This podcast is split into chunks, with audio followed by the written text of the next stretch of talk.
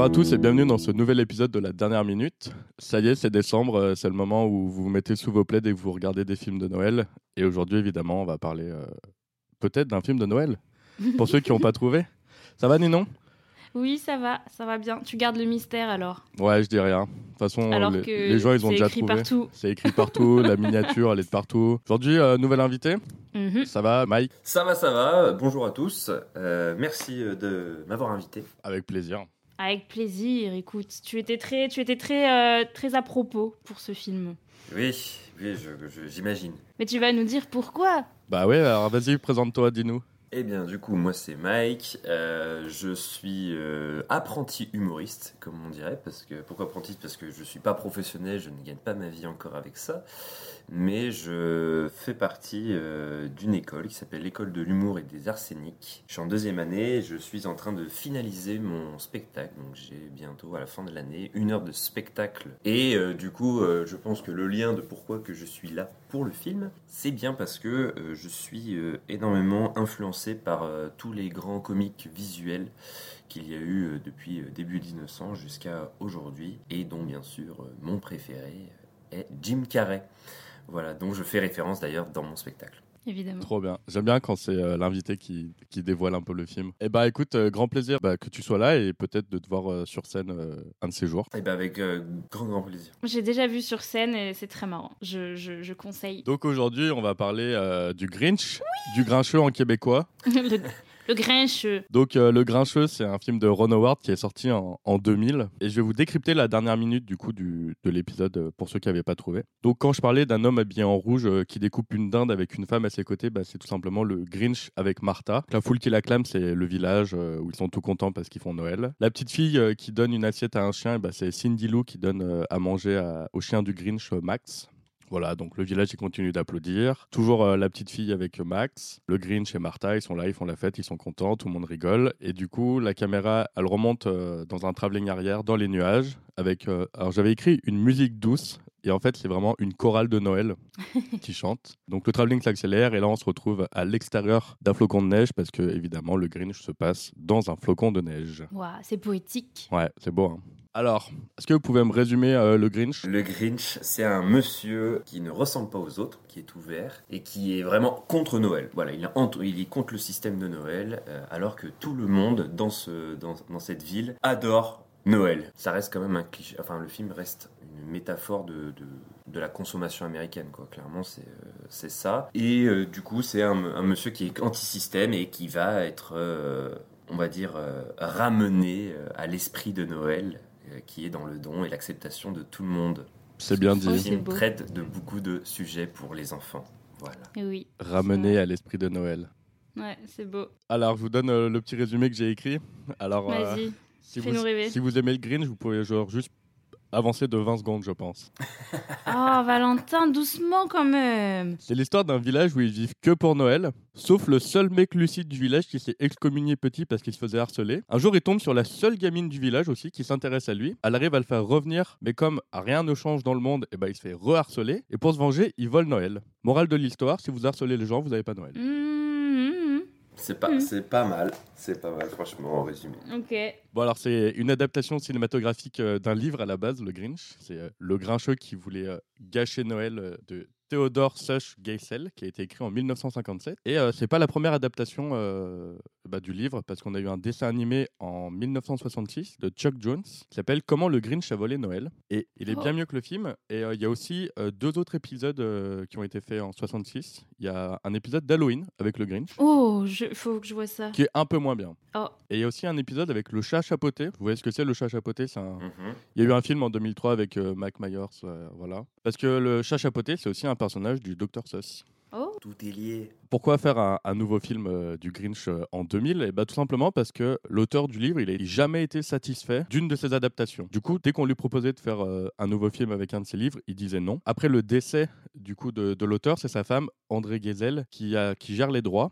Et elle a estimé qu'à partir des années 2000, en fait, la technologie était suffisante pour rendre hommage correctement au Grinch et à l'œuvre de son mari. La technologie pour, euh, oui, pour recréer l'univers, Ouais, quoi. c'est ça. Genre. C'est Ouais, ça. C'est un peu euh, comme George Lucas quand il a attendu de faire les trois premiers Star Wars. Quoi. Tu peux arrêter de caler George Lucas partout, s'il te plaît. Ça devient pénible, Valentin. C'est un message jusqu'à qu'ils m'entendent et qu'ils viennent. Il va falloir parler plus fort. Ouais, c'est vrai. Donc le Grinch, euh, il a coûté 123 millions de dollars. Et il en a rapporté 345 millions. C'est un succès. Ça va, c'est pas mal, hein, c'est pas mal. Donc le Grinch, ça a été réalisé par euh, Ron Howard. Et Ron Howard, en fait, c'est pas n'importe qui quand même. Et ouais, c'est un beau gosse. Il s'est fait connaître en 1973 en jouant dans American Graffiti de l'incroyable George Lucas. Mhm. Comme ça, j'ai redit George Lucas. Donc, il interprète aussi le rôle de Richie Cunningham dans Happy Days. Happy Days, dont on avait parlé dans Scream. Et American Graffiti, on en avait parlé dans Breakfast Club. Exactement. Voilà, vous voyez, en fait, on tourne en rond. En fait, on dit toujours la même chose finalement. Donc, il joue de- dans Happy Days de 74 à 1980. Et après, il va faire quelques apparitions. Et puis après, il devient réalisateur surtout. Et il n'a pas Willow. réalisé euh, des merdes, en fait, à part le. Grinch. Il a réalisé euh, donc Willow, Cocoon 1 et 2. Il a réalisé Apollo 13, l'incroyable Apollo 13, Un homme d'exception, De l'ombre à la lumière, toute la trilogie euh, Da Vinci Code. Il a aussi réalisé euh, Solo, A Star Wars Story, mais bon, ça, on n'est peut-être pas obligé d'en parler. Et il a réalisé Le Grinch, évidemment. Vous savez qu'il y a un, un astéroïde qui porte son nom? Oh, trop bien. Voilà, il y a un astéroïde qui s'appelle Howard qui porte son nom à son hommage. Et c'est le papa d'une actrice full connue. Ah. Et ça, je ne savais pas. Est-ce que vous voyez Gwen Stacy dans Spider-Man 3 de Sam Raimi? Ah ouais. Ouais. Ou alors Claire Deering dans Jurassic World? Eh ben, c'est Bryce Dallas Howard et c'est la fille de Ron Howard. Incroyable. Voilà, ça, on savait pas. hein. Il a placé la petite. Et elle joue dans Le Grinch. Elle joue une, euh, une petite euh, Who qui est surprise euh, dans le film. Ron Howard, il a eu deux Oscars. Il a eu l'Oscar du meilleur film et l'Oscar du meilleur ré- réalisateur pour euh, Un homme d'exception. Propre. Voilà, pour Ron Howard, euh, c'est un homme assez discret qui a fait quand même des films euh, pas dégueux. Donc on va parler d'un acteur aussi qui a traversé le temps, il s'appelle euh, Jim Carrey. Jamie. Alors est-ce que vous connaissez Jim Carrey? Et là, la foule est en délire. Pour parler de Jim Carrey, j'ai un peu lu un livre, un peu parce que je l'ai pas lu jusqu'au bout, qui s'appelle Jim Carrey, l'Amérique démasquée, de Adrien Desnouettes, qui est super. Et d'ailleurs, il y a du coup le reportage Arte qui vient de sortir de 50 minutes, qui, qui est a le même titre et qui est mais tellement bien. Et je dis pas ça parce que je suis ultra fan, c'est parce que c'est d'une c'est Arte. Donc euh, cœur sur Arte. Ouais, j'allais dire, ouf. moi je suis fan d'Arte, donc ouf, déjà, allez-y. Et, et surtout, en fait, c'est surtout que ça calque en fait l'évolution de, de cet acteur sur en fait euh, bah, l'Amérique et, et le cursus cinéma en plus de, de qu'est-ce que les gens avaient besoin à ce moment-là et qu'est-ce que et c'est enfin c'est super bien fait. Franchement, moi j'ai j'ai appris plein de choses euh, dans ce documentaire. Bah, on conseille, on conseille toujours les docu Arte de toute façon, Toujours. tous. On est sponsor par Arte. Tu sais, si vous voulez venir aussi. euh, Ce serait génial, ouais. Je vais vous dérouler un petit peu tout ce que j'ai sur Jim Carrey. Et puis, euh, n'hésitez pas à en rajouter. hein, parce que je pense qu'il y en a qui en connaissent plus que moi ici. Jim Carrey, on peut dire qu'il a percé au cinéma en, en 94 grâce à trois films qu'il a fait la même année. Et c'est des films qu'on pourrait qualifier, entre guillemets, de série B mais qui sont aujourd'hui devenus des classiques. Je parle évidemment de Ice Ventura, Dumb and Dumber et évidemment l'incroyable et génialistique The Mask. Splendide et splendide. Splendide. Jim Carrey il est souvent comparé à Charlie Chaplin pour son ascension. C'est-à-dire que Charlie Chaplin, en un an et euh, 35 courts-métrages, est devenu une star mondiale.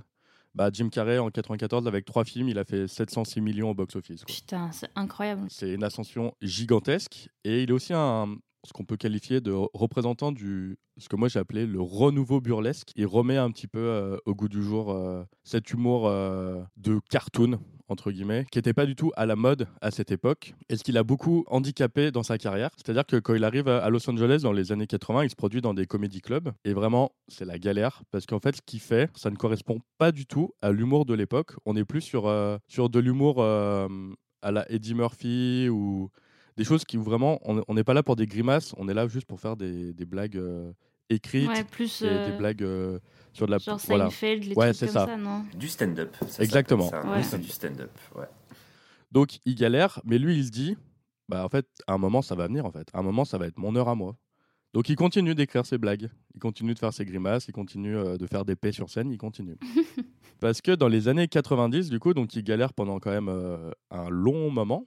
Par exemple, euh, dans les années 80, il va plusieurs fois postuler au Saturday Night Live et à chaque fois, on lui dit non, Jim, en fait, non. Rentre chez toi. On n'en veut pas de tes grimaces. Arrête. Par exemple, en 84, il va tourner dans une série qui s'appelle The Dog Factory. Et en fait, pour qu'il arrête de faire ses grimaces et ses mimiques, on lui dit juste lis ton texte. C'est tout. Ça ira.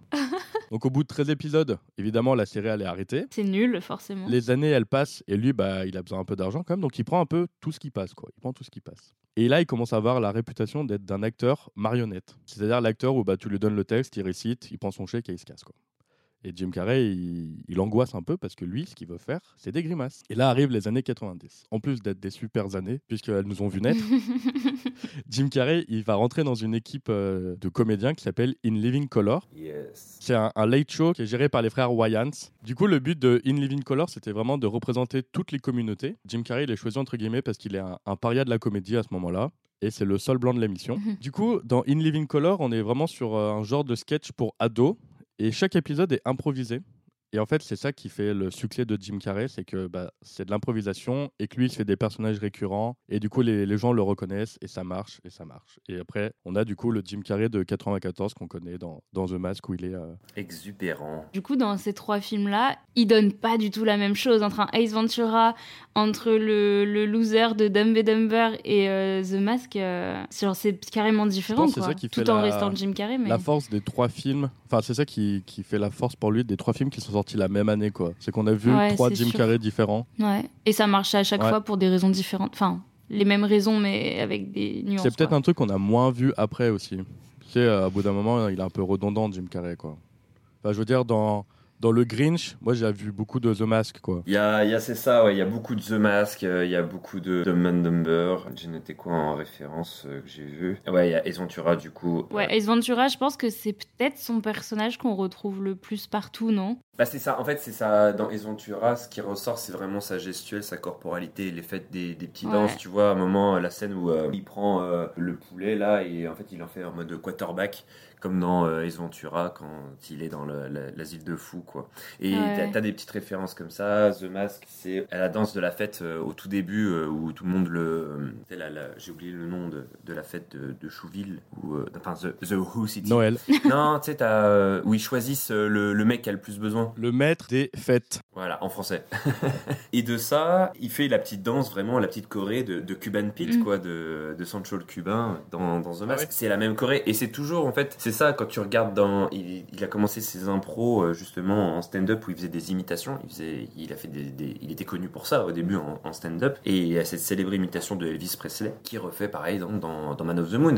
Et en fait, c'est toujours, il, il prend le personnage et il l'adapte à ce qu'il sait faire, en fait. À chaque fois, c'est c'est ça Mm. sa technique. Et après, bah, les gens, ils ont même. euh, les frères Farrelly, par exemple, ils ont même fait mieux. Ils ont, ils ont construit des personnages pour lui.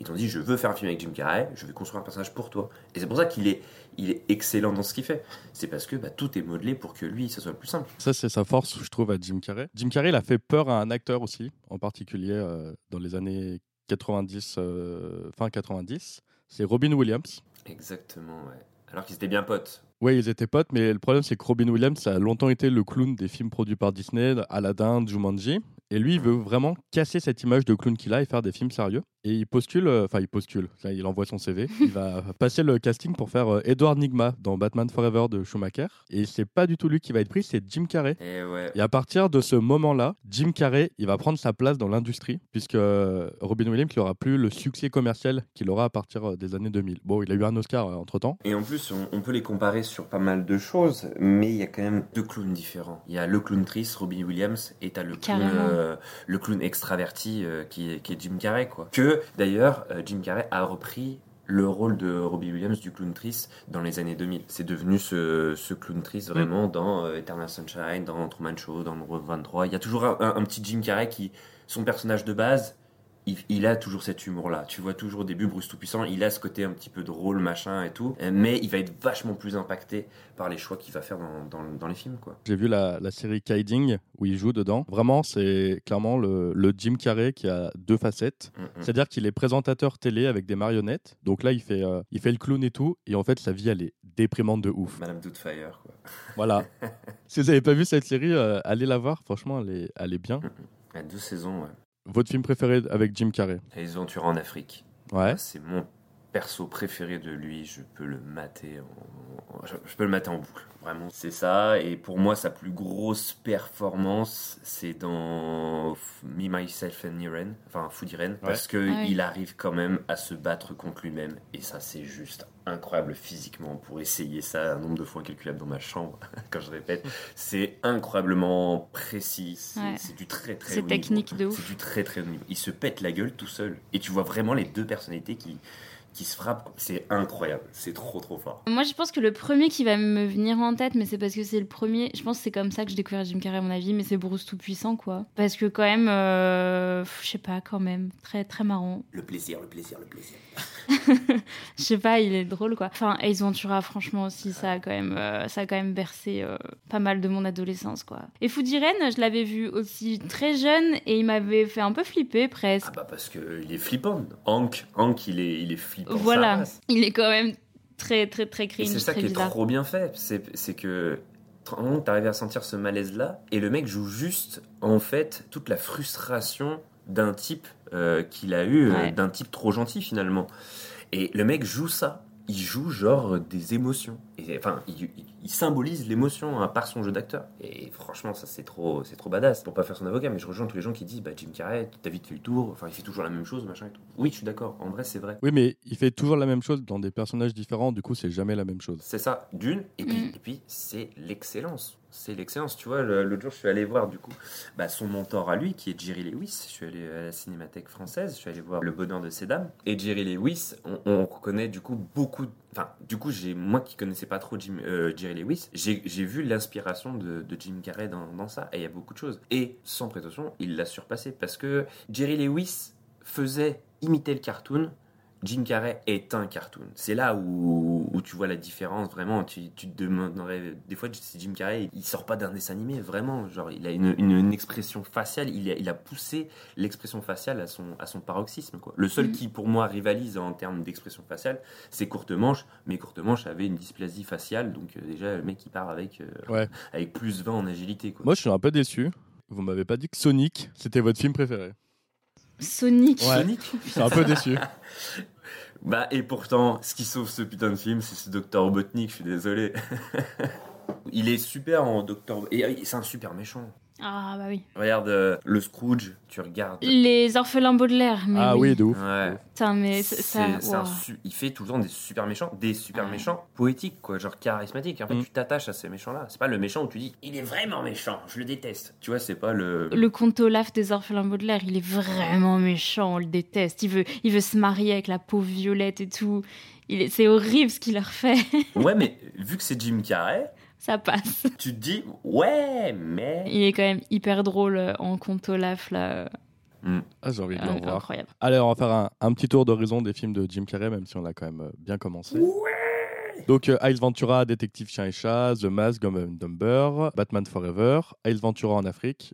Moi, j'ai commencé à connaître Jim Carrey avec The Mask. Je pense que c'est vraiment le premier film que j'ai vu avec lui. Ouais, en fait, moi j'ai dit Bruce Tout-Puissant, mais je sais pas si j'ai pas vu The Mask avant. En vrai, je sais plus. On a tous Je pense que c'est dans toute sa carrière, c'est pour moi, c'est c'est peut-être The Mask. le film qui me marque le plus. Voilà, au point que je l'ai sur ma jambe. Voilà, coucou Julien. Euh, Il y a aussi Menteur Menteur qui est un peu sous côté. qui est trop cool, mentor. Ouais, qui est bien. The Truman Show évidemment, hein, qui est euh, gigantissime. Ouais, trop beau. Eternal Sunshine of the Spotless Bah bien avant, il y a Man on the Moon de Milos Forman quand même. hein. Et ouais, et alors ça pour moi c'est un de ces Ouais. grands grands classiques. Je suis content et en même temps je suis dégoûté tu sais, qu'il soit sous-côté comme ça ce film euh, parce que il, il reproduit super bien la vie d'Andy Kaufman et là c'est là où tu dis il est putain Ouais. de bon acteur en fait finalement parce qu'il a vraiment pris le il a il a rendu fou tout le monde hein, sur euh, sur la production tellement qu'il incarnait euh, on est un peu dans, dans le même délire que Joaquin Phoenix avec le, le Joker quoi. Le mec a tellement incarné son truc qu'il était exécrable parce qu'Andy Kaufman était exécrable. Moi, c'est un, un film, je me souviens, quand je l'ai vu, ça m'a marqué en termes de jeu d'acteur. Vraiment, ça m'a. Ah ouais, trop, trop Ensuite, on a Food Irene, on a Le Grinch, Bruce Tout-Puissant, Eternal Sunshine of the Spotlight Minds de Michel Gondry. Mhm. qui là, pareil, est un petit peu une, une rupture dans sa carrière quand même, où il, il passe à, à autre chose. Ensuite, on a Les désastreuses aventures des orphelins Baudelaire, Yes Man en 2008. The Incredible Ah, avant, il y a I Love You, Philippe Maurice, Ah oui, c'est vrai. qui putain, je trouve vrai euh, vraiment fort. Euh, au début, le film me plaisait pas. Enfin, quand j'ai vu la, poche, enfin, la pochette, euh, la- la- l'affiche, je me suis dit, oh là là. Et au final, le film est super bien. Ah ouais. Et Ewan McGregor joue trop trop bien dans ce film. C'est bon, vieux Obi-Wan. Alors, on en revient toujours à Star Wars. hein. Je suis désolé. Hein. On en revient toujours à George Lucas. Ensuite, on a Monsieur Popper et ses pingouins. Ah oui, Oh mon dieu. Ja- Euh, jamais vu. Ouais, t'as rien loupé, vu. clairement. Bah, t'as rien loupé. Qui casse 2 Bah, il sauve le film. que le 1 est incroyable, le 2 est Ouais. merci Jim Carrey quoi. Dumb and Dumber 2 et puis bah Sonic 1 et Sonic 2. Voilà, pour euh, Jim Carrey, je pense qu'on a fait un, un bon tour d'horizon sur lui. Je pense qu'on pourra en parler pendant des heures. Alors, le souci dans des films comme Le Grinch, c'est que quand on a une superstar qui Mm. joue un film, et ben, en fait, les autres qui paraissent un peu ridicules à côté. Et pourtant, niveau de la et carrière. pourtant, Pourtant, il y, a- il y a du lourd, mais les autres, ils paraissent un peu ridicules. Et moi, je vais parler de Max. Enfin, de la voix de Max, plutôt. C'est un, un comédien qui s'appelle Frank Welker, qui fait la voix de Max. Et il est connu... Max le chien Ouais. La voix de Max Ouais. Mais Max, il parle pas. Bah oui, mais il y a vraiment quelqu'un qui a doublé le chien. C'est pas une blague. C'est un mec qui s'appelle Frank Welker qui fait la voix de Max et il est connu pour les voix de Fred dans Scooby-Doo en VO par exemple. Et il a certainement la plus grosse filmographie du film puisqu'il a doublé presque 200 films. Le gars a doublé Nausicaa, il a doublé dans Les Gremlins, dans Roger Rabbit, La Petite Sirène, dans le film Super Mario Bros. Il a aussi fait des voix dans Godzilla, dans Fourmis, dans Stargate, euh, le film, enfin bref. Le gars a fait tous les films qui sont doublés, je pense. Et quel est l'intérêt de doubler le chien? En fait, genre, j'ai- j'ai j'ai fait ma petite fiche avant de regarder le film et je me suis dit, je me souviens pas que le, le chien il parle et tout. Je regarde le film et à la fin, je me suis dit, attends, mais le chien il a pas parlé? Est-ce que, est-ce que ce serait pas parce que au début, euh, dans le scénario, euh, le Grinch ne voulait pas créer une petite machine pour faire parler le chien et qu'en fait le chien lui parlait en compagnie Ou vu que quand même un, un énorme euh, axe du film qui est basé sur la solitude du Grinch et la folie qui amène la Mhm. solitude, est-ce que justement ils ont pas un moment fait parler le chien dans ses pensées ou un truc comme ça et qu'en fait ils ont dit au montage, euh, viens on le fait juste aboyer quoi. En vrai, peut-être. J'ai j'ai rien trouvé là-dessus. Possible, hein. Ça m'étonnerait pas, tu vois, d'Universal de, de J'ai faire rien ça à la trouvé fin. là-dessus. Mais moi non plus. ouais. C'est intéressant comme théorie, ouais. Je voulais quand même mentionner ce pauvre comédien qui a dû faire juste wouf wouf dans des micros. mais par contre, quel wouf au début. Ah, mais quel ouf Mais attends, mais Ouais. c'est incroyable. C'est euh, ce qui m'a, ce qui allait me chercher d'ailleurs. Euh, des larmes, le ouf final était, euh, était monstrueusement ému. Moi, c'était le WAF, tu vois, que j'ai trouvé un peu plus. euh, voilà, un peu plus. Ouais, Un peu plus concave. Ensuite, on a Cindy Lou, qui est jouée par euh, Tyler Manson. Donc, euh, Tyler Manson, euh, quand elle a 8 ans, euh, bah, en fait, les personnes. Elle a 8 ans, quoi. Comme quand tout le monde a 8 ans. Bah non, mais il y en a à 8 ans, euh, ils ont déjà joué dans Ouais, Drew. Barrymore, elle était déjà en overdose, mais. euh, non, je pense- Pardon. Pardon, Drew. Donc. Taylor Manson, euh, maintenant, elle est connue pour euh, sa musique, puisqu'elle est la leaduse du groupe de rock The Pretty Reckless. Mhm. Mais elle a joué dans d'autres films et pas les moindres. Parce que, certes, elle a joué dans Paranoid Park de Gus Van Sant, mais aussi dans Gossip Girl de 2007 à 2012. Mais elle a aussi joué dans Spy Kids 2, qui est, à mon goût, le meilleur des trois. C'est la seule qui a pas de prothèse euh, nasale. Oui, oui, et c'est la seule qui a doublé les Chipmunks sans autotune aussi. Mais Mhm. après, euh, Ouais. Mais non, mais aussi c'est, c'est marrant ça parce que pourquoi elle a pas de prothèse nasale On peut aussi dire parce que c'est celle qui pense différemment du reste des choux. ouais. Ah, il, va, il va déjà sur l'introspection dans le film. Ah alors- mais mec, Oh j'ai, un, un PowerPoint, t'imagines même pas. J'étais là, mais oui, tout est lié. Tu sais, genre dans- sur le mur, j'avais des petits les, petits traits, tu vois. Alors, qu'est-ce qu'on a d'autre dans ce film de Noël? On a Jeff Tambour qui joue le maire. Mhm. Alors lui, bah, il a eu beaucoup, beaucoup, beaucoup de second rôles dans des grosses, grosses, grosses productions, comme Rencontre avec Joe Black par exemple, euh, Marie à tout prix, Oh. Hellboy, Very Bad Trip, et il jouait dans la série euh, Transparent.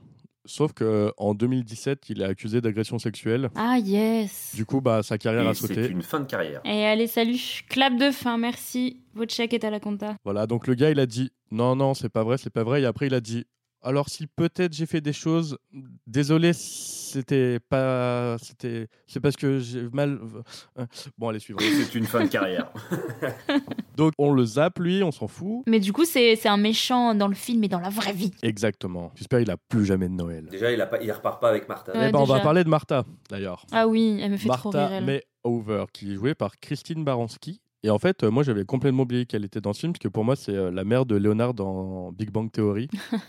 Oui. Donc vraiment, quand tu la vois, je me suis dit, ah putain, c'est bizarre un peu quand même. euh. C'est pas le même personnage, quoi. Il y a une cassure quand même dans, dans mon esprit. Mais moi, je l'ai découvert dans un film avec Steve Martin et Eddie Murphy, euh, Bowfinger. Ça, je le sors vraiment du fin fond de, de ma mémoire. Bowfinger, roi d'Hollywood. Steve Martin, il joue un réal qui veut faire un film, mais il a zéro thune et zéro talent.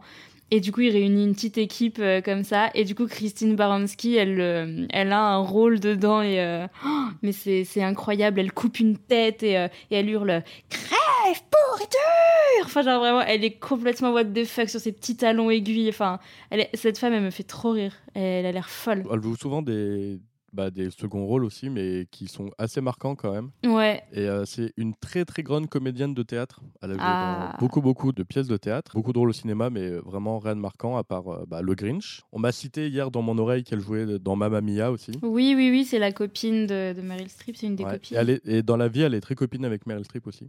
Et elle joue aussi dans Into the Wood. En tout cas, moi j'aime bien, je la trouve un peu déjantée, je la trouve très rigolote, ce- cette comédienne. Et du coup, vous l'avez vu, euh, Anthony Hopkins dans le film? Ah, merci. The narrator, le conteur. Le conteur. Exactement. Donc, euh, Sir Anthony Hopkins, et ben en fait, euh, la tête d'affiche avec euh, Jim Carrey, mais sauf qu'il y en a un, on le voit trop et l'autre, on le voit pas assez. C'est comme vous voulez. Voilà, c'est c'est dans l'ordre que vous voulez. C'est vrai. Donc, Anthony Hopkins, c'est une légende du cinéma et il est mondialement connu pour son rôle de Hannibal Lecter. Ouais. Voilà, il a tourné avec une flopée de réalisateurs légendaires. Et pourtant, c'est pas mon film préféré de lui. Le Grinch, Non, le, le le Silence des Agneaux. moi je l'ai découvert euh, bah, dans Elephant Man de Ah David ouais. Lynch. Il a joué dans Dracula de Coppola. Il a joué dans Magic de Richard Attenborough. Souvenez-vous, c'est le gars qui joue euh, le fou dans Jurassic Park. Hmm. Hitchcock aussi dans le film de Sacha Gervasi. Il a eu deux Oscars dans sa vie, un pour euh, Le Silence des Agneaux et un pour The Father. Seulement deux. Seulement deux. Mais tu vois, tu m'aurais demandé, j'aurais cru qu'il aurait été plus récompensé que ça. Alors il a énormément de récompenses, mais entre guillemets. Mais Oscar il a euh, eu que. que, ok. que deux Oscars. Un petit film préféré avec Sir Anthony Hopkins? Moi, j'avais adoré. Alors, bon, évidemment, tous les classiques, mais euh, il y avait euh, Les Deux Papes. Je sais pas si vous l'avez vu. Non. Et ben écoutez, voilà, je vous fais votre, euh, votre petite culture. C'est une histoire de passation, en gros. euh, c'est ouais, une, une transition de, de, de, pa- de papoter, quoi. Enfin, et c'est vachement bien. Ok. Voilà, je le vends vraiment très mal. Mais euh, je me souviens pas. Enfin, en fait, c'est vraiment un film. euh, là, je peux pas trop vous raconter parce qu'il n'y a pas d'action vraiment. C'est beaucoup de discussions entre les deux papes et tout. Mais euh, c'est super touchant et c'est, il, est- il, est, il est hyper intéressant ce film. Bah, moi, celui qui m'a le plus marqué, c'est Elephant Man. Vraiment, ça m'a mis euh, ouais, forcément. une claque. Euh, Il y a pas longtemps, là, j'ai revu Dracula de Coppola au cinéma. Et vraiment, Mhm. c'est pareil, je me suis dit, il est vraiment fort. Sinon, je sais pas, je dirais peut-être. euh, Quand il joue Hitchcock, c'est fort aussi. J'aime bien. Après, euh, moi, c'est pas du tout original, mais en vrai, si tu me demandes celui qui m'a le plus marqué, c'est évident. Enfin, moi, c'est le silence des agneaux. Ouais, ouais. qui, euh, voilà. Moi, je me souviens de Father, j'ai pleuré au cinéma. Ah, normal. J'aime pas Noël, mais je suis un peu faible. Euh, tu as donc un cœur, tu n'es pas le Grinch? Hmm. On verra, on verra. Mike, un film en particulier avec euh, Sir. On va dire que moi, de mon, côté motard euh, me, pen- me fait pencher pour Burt, Burt. Burt Mon- Burt Monroe. Même si euh, je pense que tu prenais n'importe quel vieux pour faire le rôle, euh, ça passait aussi parce que c'est c'est pas lui qui vraiment change le film, tu vois ce que je veux dire. Enfin, c'est pas la- son incarnation. Par contre, ma plus belle image que j'ai de lui, c'est dans le Masque de Zorro où il joue Oh, euh, yes. Don Diego de la Vega. Et euh, ouais, avec Antonio Banderas, j'avais adoré ce film et j'avais euh, je sais pas pourquoi. Moi, c'était dans ce film. Moi, je, je me souviens avoir pleuré quand j'étais tout petit. C'était la scène du clochard euh, qui sortait de la mine là, euh, avec la musique et tout. ça, C'était. J'avais trop d'empathie pour ce monsieur, pour ce mineur. C'est vrai que le, le masque de Zorro. euh, Le Masque de Zorro, ouais. Avec Antonio Banderas, qui pour moi, j'adore ce, j'adore le film de, ce film d'Antonio un très bon souvenir. Ouais. Mais revenons au Grinch. il nous recadre, il nous recadre. Après avoir parlé de Sir Anthony Hopkins, on laisse la place à Sir Ninon. Oh, déjà? Eh oui, déjà. ah, C'est à moi. Bah, moi, je suis quand même attachée à ce film, malgré, euh, malgré le vrai Grinch que j'ai en face de moi. Euh, moi, j'aime beaucoup ce film, du coup, je suis quand même contente d'en parler aujourd'hui. En plus, c'est Noël, tout ça, on est content, voilà, voilà. Bon, le Grinch, c'est un énième conte de Noël, mais à la différence quand même peut-être un peu des autres. Et en même temps, en disant ça, je suis en train de penser à Scrooge et tout ça, donc c'est pas tout à fait le seul. Mais on nous parle d'un monsieur donc euh, grincheux, n'est-ce pas, pour nos amis euh, québécois, qui n'aime pas Noël. En vrai, c'est un peu plus compliqué que juste il aime pas Noël, mais euh, pour la faire courte, on va dire ça. Dans un univers où tous les... Alors là, il va falloir faire un, un- un- un choix. Est-ce que je dis en VO ou en VF Les choux de Chouville ou The Who de Whoville? C'est toi qui vois. Si t'aimes les choux ou les who, Moi, je vais, je vais choisir euh, d'alterner, de ne faire aucun choix. Voilà. les On va, villageois. faire, on, on va faire ça. Les villageois. ça, c'est vraiment horrible. Le village Chandor. Donc, euh, donc le, le, le grincheux, elle est terrible cette traduction. Donc dans un univers où tous les choux de Chouville euh, vouent un culte frénétique à Noël. Et moi ma question, euh, c'est est-ce que les choux de Chouville ce seraient pas juste des Américains lambda en fait? Bah si. Mais si, on est complètement Mais d'accord. bien sûr que oui, si on enlève leur superbe nez. Des Nord-Américains. hein. Ouais, nord-américain. On est d'accord. Attention. Classe, euh, classe moyenne, les middle class euh, USA, quoi. Donc déjà, pour commencer, moi j'ai envie de parler de la forme du film parce que pour le coup, elle est quand même très importante. Il s'inscrit dans la longue tradition des contes de Noël. Je suis un peu allée chercher d'où ça venait ce truc des contes de Noël. Et en fait, depuis l'époque médiévale, il est un peu d'usage de raconter... euh, Enfin, en fait, dès que la religion catholique, quoi... euh, a eu un peu de poids, on a commencé à raconter des histoires, voilà, autour de Noël et tout. Voilà, c'est très vague, il y a très peu d'infos, mais j'aimais bien l'idée que c'est en effet une longue tradition, les contes de Noël, du coup, de laquelle les Américains se sont emparés. On le voit avec le nombre de films de Noël. D'ailleurs, je suis pas trop revenue sur ce genre, mais euh, c'est un genre qui est quand même très américain, non? En France, on n'a pas trop de films de Noël. On a des films de Noël français? Des téléfilms de Noël, peut-être, on a Ouais, mais Non. français? Je suis même pas sûre. À part ce qu'a fait Chabat euh, il y a quelques années, là, mais... Je dirais euh, anglo-saxon, mais c'est vrai que c'est surtout américain. Ouais, voilà, hein. ang- ouais, anglo-saxon, ouais. Love Actually, euh, Valentine's Day, Ouais. euh, t'as tous ces films-là euh, du côté anglais, quoi. Mais t'as raison, c'est vraiment, c'est très très états-unien. Ouais, en tout cas, ça a cette image-là. Donc, on commence dans un ciel de nuit qui est rempli de flocons de neige, donc la neige qui tombe, sur une petite musique enchanteresse. Mike, tu as quelque chose à dire sur la musique? Bien sûr, bien sûr, bien sûr. La musique et même toute la bande originale, elle est presque entièrement composée par James Horner, qui a fait d'ailleurs Casper, si je ne dis pas Oh. de bêtises. Je suis un gros fan de la bande son de Casper, le premier, Oh. hein, euh, pas le deuxième, euh, tout bizarre. là. et en fait, euh, c'est surtout aussi euh, pas mal de, de chansons hein, dans le film. Avec, euh, avec le Mm. Grinch et il y, a des- il y a des petites pépites que moi qui fait que j'adore ça. C'est qu'à un moment il y a un de mes groupes préférés qui s'appelle Smash Mouth, qui est du punk californien et qui est une musique euh, juste c'est seul- la seule apparition du, du groupe dans, dans le film quand il, quand il s'amuse à l'intérieur le soir de Noël. Et il y a aussi Busta Rhymes qui fait un rap avec Jim Carrey. Dans le Grinch ouais Grinch 2000 ouais et je pense que c'est du director's cut Ah ou un truc comme ça mais euh, fin ou, euh, ou peut-être dans le générique c'est vrai que j'ai pas retrouvé encore le, le truc mais euh, je pense que ça doit être un rap du coup si Incroyable. et Anthony Hopkins chante aussi à un moment avec Jim Carrey. Et, euh, mais euh, Smash Mouth, c'est euh, Shrek, non? Hey now, you're a. Exactement, Ok. c'est ça. Oui, Un oui. Believer et Star, All ouais. Star. Le, le Ah, titre. deux titres OS phares de, de Smash Mouth qui, bah, dans les années 2000, étaient. euh, ça suivait un petit peu les- tout ce qui était Ouais, ouais. 41. euh. Bah, merci pour ce petit point euh, de musique enchanteresse. Écoute. Et vous, vous pouvez noter chez vous que le punk californien, c'est de la musique enchanteresse. Voilà. Exactement. Et puis, revenons au Grinch. On entre dans un flocon de neige. En fait, on rentre vraiment dans sa composition. Et là, il y a la narration qui commence. Donc, Anthony Hopkins, Sir Sir Anthony. Anthony Hopkins, bien sûr. Et puis, on découvre bah, les choux. Les Ou, qui sont les habitants en fait des flocons. Moi je trouve ça super poétique euh, qu'il y ait des petits habitants dans les flocons. Ça veut dire que dans chaque flocon, il y a un village de choux. C'est trop mignon. Mais du coup, à chaque fois que nous, l'hiver, on a un flocon qui tombe sur nous et qui fond, on détruit des choux. Ouais, le réchauffement climatique et tout, genre on dé- Dieu. Vous êtes des monstres. Voilà, et puis donc, on découvre tous ces petits choux, et puis bah voilà, on entre par les nuages, il y a tout un truc comme ça de vrai univers euh, très fantaisiste. Donc pour ce début, on a tout d'un conte de Noël, on a le conteur, les décors euh, très fabriqués, enneigés, hein, ça fait un peu carton-pâte, on adore. C'est un petit village décoré avec un immense sens du kitsch, des habitants joyeux, et Noël évidemment. Alors, des habitants joyeux, oui. Mais on nous plonge quand même très vite dans une frénésie en fait. Et euh, le plus gros parti pris de mise en scène qui sera présent tout au long du film pour moi, c'est le cadrage.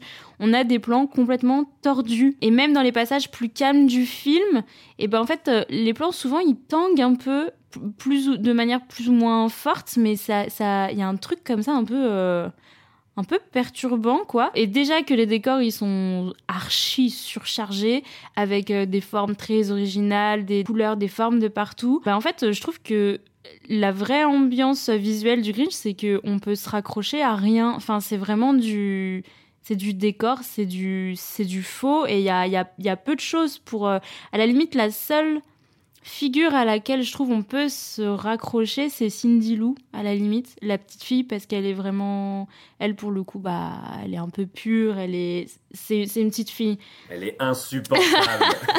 Mais c'est une petite fille normale, j'ai envie de dire, par rapport à, à tout le reste du film qui est quand même chelou. Enfin, normal. Bon, elle chante toute seule dans sa chambre le soir, mais, bah oui, normal du coup. Je suis pas d'accord. T'es pas d'accord avec le fait qu'elle est Elle normale? Est insupportable. Elle a toutes les morales. Bah, c'est un film. cliché. C'est que elle qu'on Oui. écoute.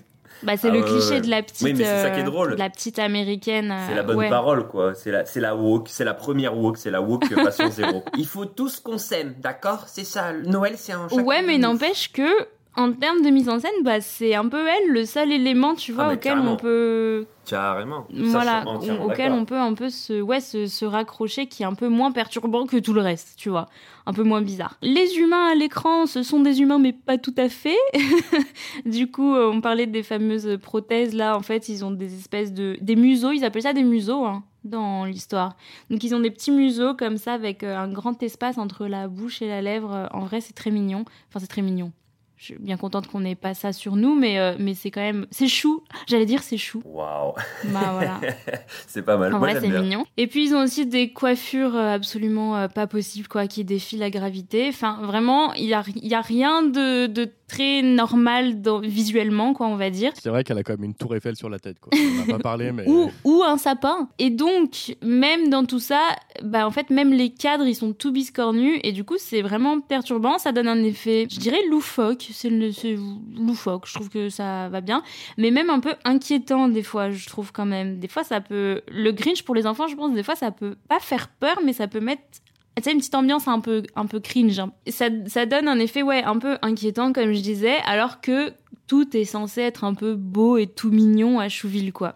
Donc euh, moi j'aime bien ce, ce petit effet de mise en scène euh, qui je trouve euh, fonctionne bien. Et donc sur cette séquence d'ouverture, on a une ambiance très candide, mais qui vient très rapidement être bousculée par ce qui ressemble au Black Friday de Chouville. J'ai un peu bafouillé, mais je voulais dire Black Friday de Chouville. Euh, en fait, en fait on, arrive vite dans une boutique de la ville. euh, parce que du coup, on découvre euh, bah, la petite Cindy Lou et son papa qui font les emplettes de Noël. Les emplettes, oui. Et en fait, c'est la cohue, il y a du bruit, il y a des gens partout, donc ils font tous leurs achats de Noël.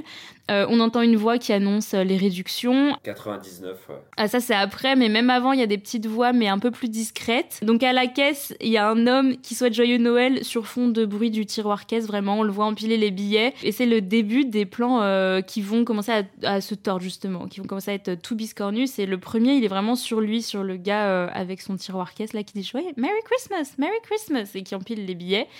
Il y a la petite Cindy Lou qui demande Papa, c'est pas un peu too much? Est-ce que c'est pas un peu superflu dans notre traduction en français? Et son père il lui répond mais euh, mais chérie mais c'est ça Noël. On voit même plus la petite euh, derrière euh, les cadeaux empilés, c'est très rigolo d'ailleurs ce plan il est il est sympa. Il sort le cadeau, ouais. Ouais, il sort le cadeau et on voit sa tête au milieu. Et puis là, bah, le rythme, il va s'accélérer. Le caissier, il est débordé. Il arrive même plus à rendre la monnaie tellement il est sollicité. Il continue de souhaiter joyeux Noël en boucle comme ça alors que, alors qu'il en peut plus. Euh, le rythme va s'affoler vraiment de plus belle et il y a un qui va donc annoncer pendant 5 minutes seulement 99% de réduction.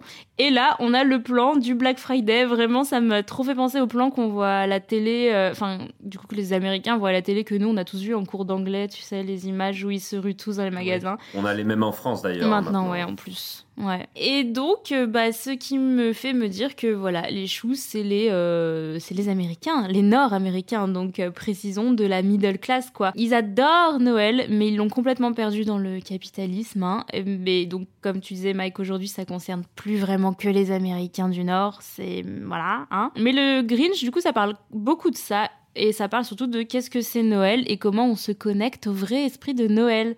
Et bah la réponse du film, c'est pas avec les cadeaux. Donc c'est plutôt joli dans l'idée. Alors j'ai lu la nouvelle de 57 pour enfants, puisque je voulais un peu voir... euh, C'est une nouvelle, donc c'est court.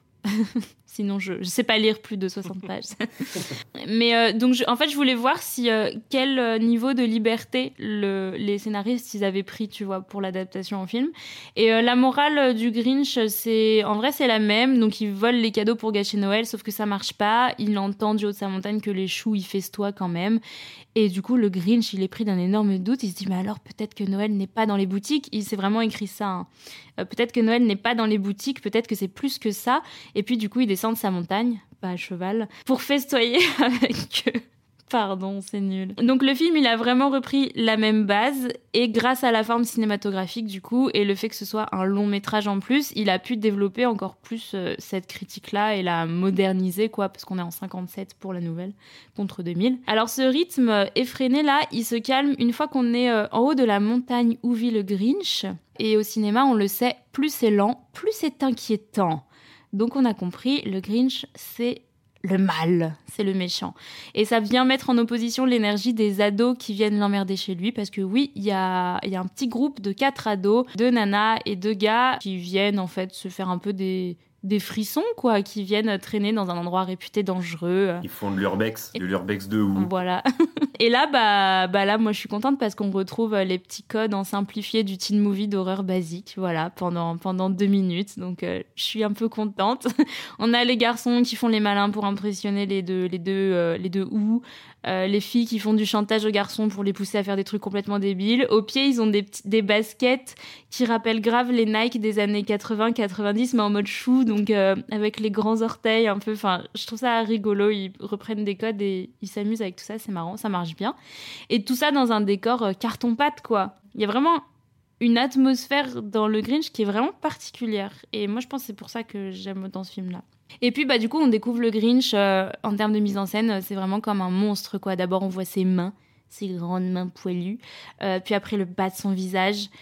Puis de dos. Et enfin, il se retourne dans une lumière verte criarde, là, qui éclaire ses poils verts. Et un truc qui fait aussi le charme du Grinch, c'est qu'il y a plein de petits jeux de mots avec les choux, donc les ou en VO. Et donc, il y a un truc un peu, un peu schtroumpf, un, un petit peu. Exactement, je me suis fait la remarque, ouais. Et d'ailleurs, la création des Schtroumpfs, c'est 58 contre 57 pour le Grinch.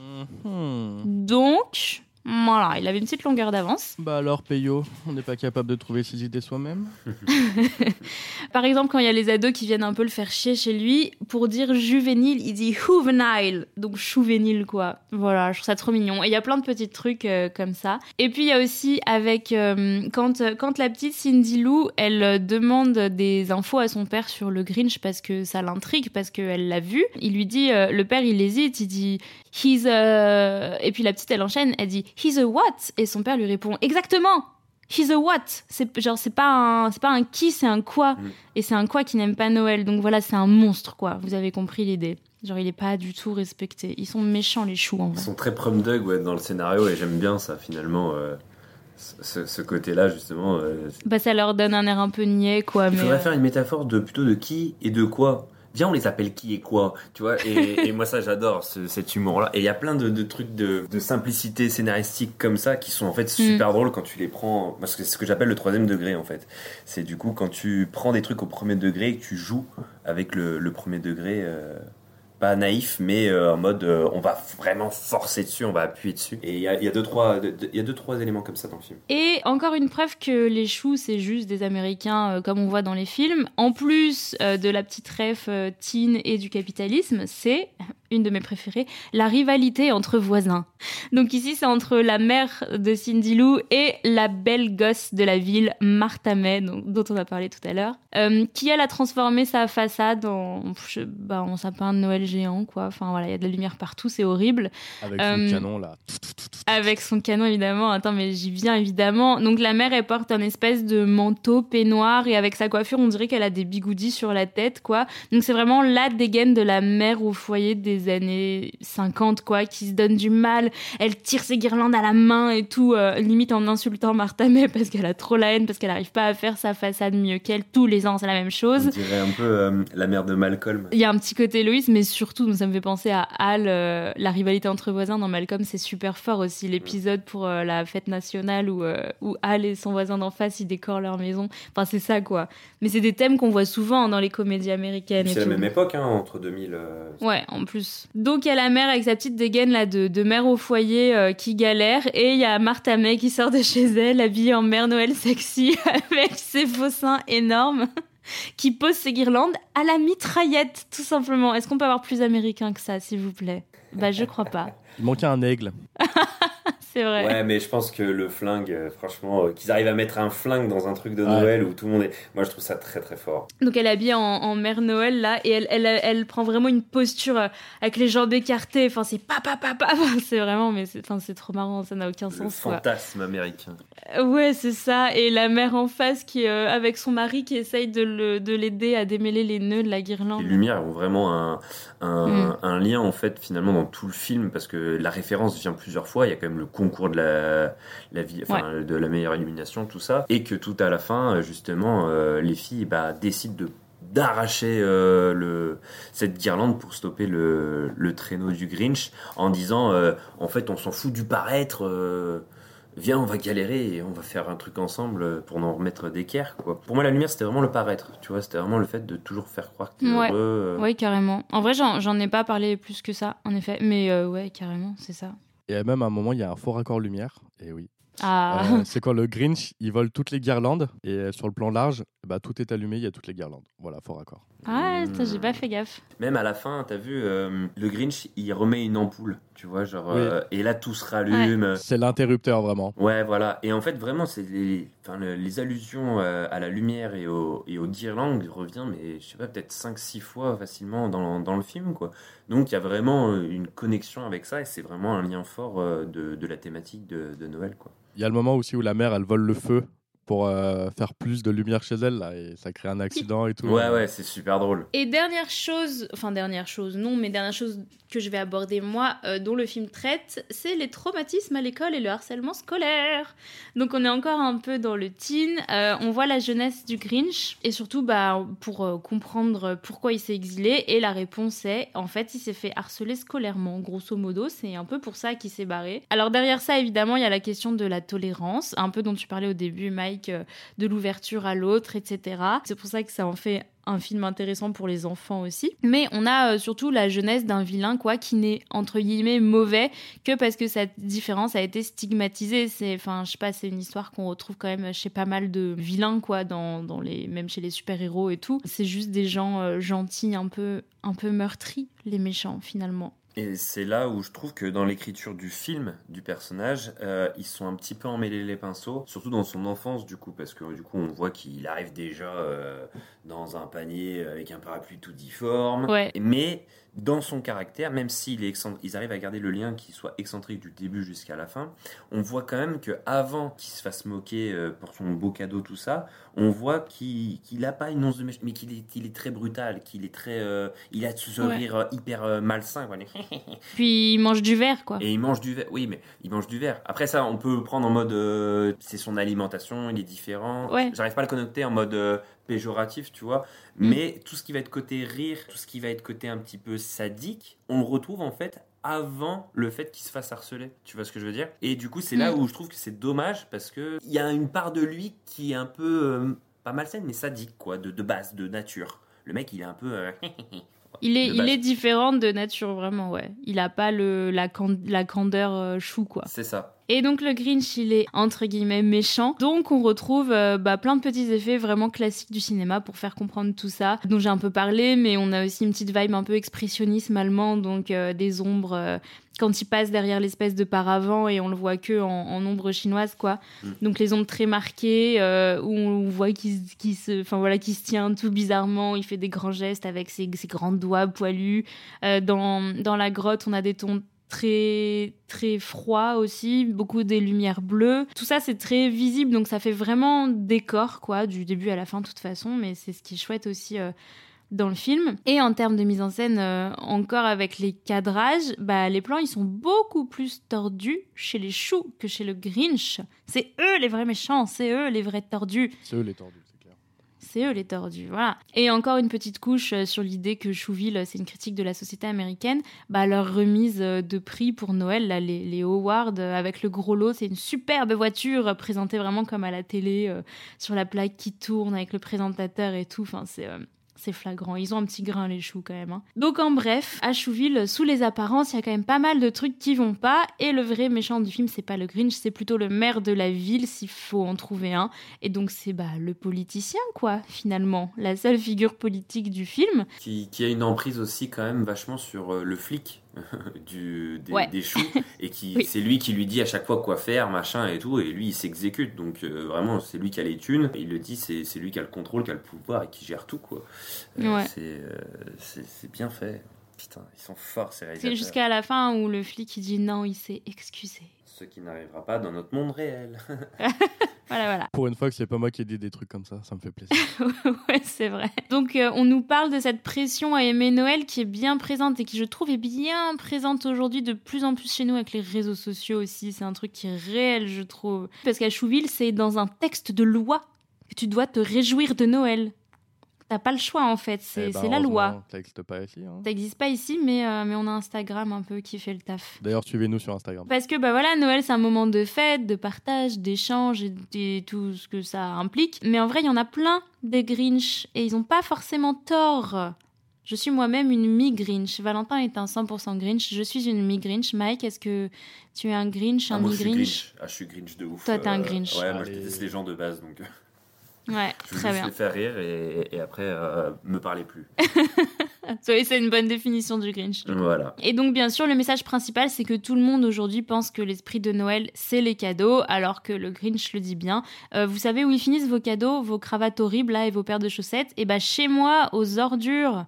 Voilà, donc le postulat de ce conte, c'est de se dire que si on enlève tous les cadeaux à Noël, ben qu'est-ce qui reste? Et ben Noël, en fait, le vrai, et pas le capitalisme et l'idée de Noël qu'on essaye de nous vendre, quoi. Moi, quand j'étais gamine, ma mère, tous les ans, elle me disait, quand elle était petite, elle avait des oranges à Noël. Alors, tous les parents, ils disent ça, mais c'est faux, hein, clairement. euh. Voilà, je pense que c'est un peu faux.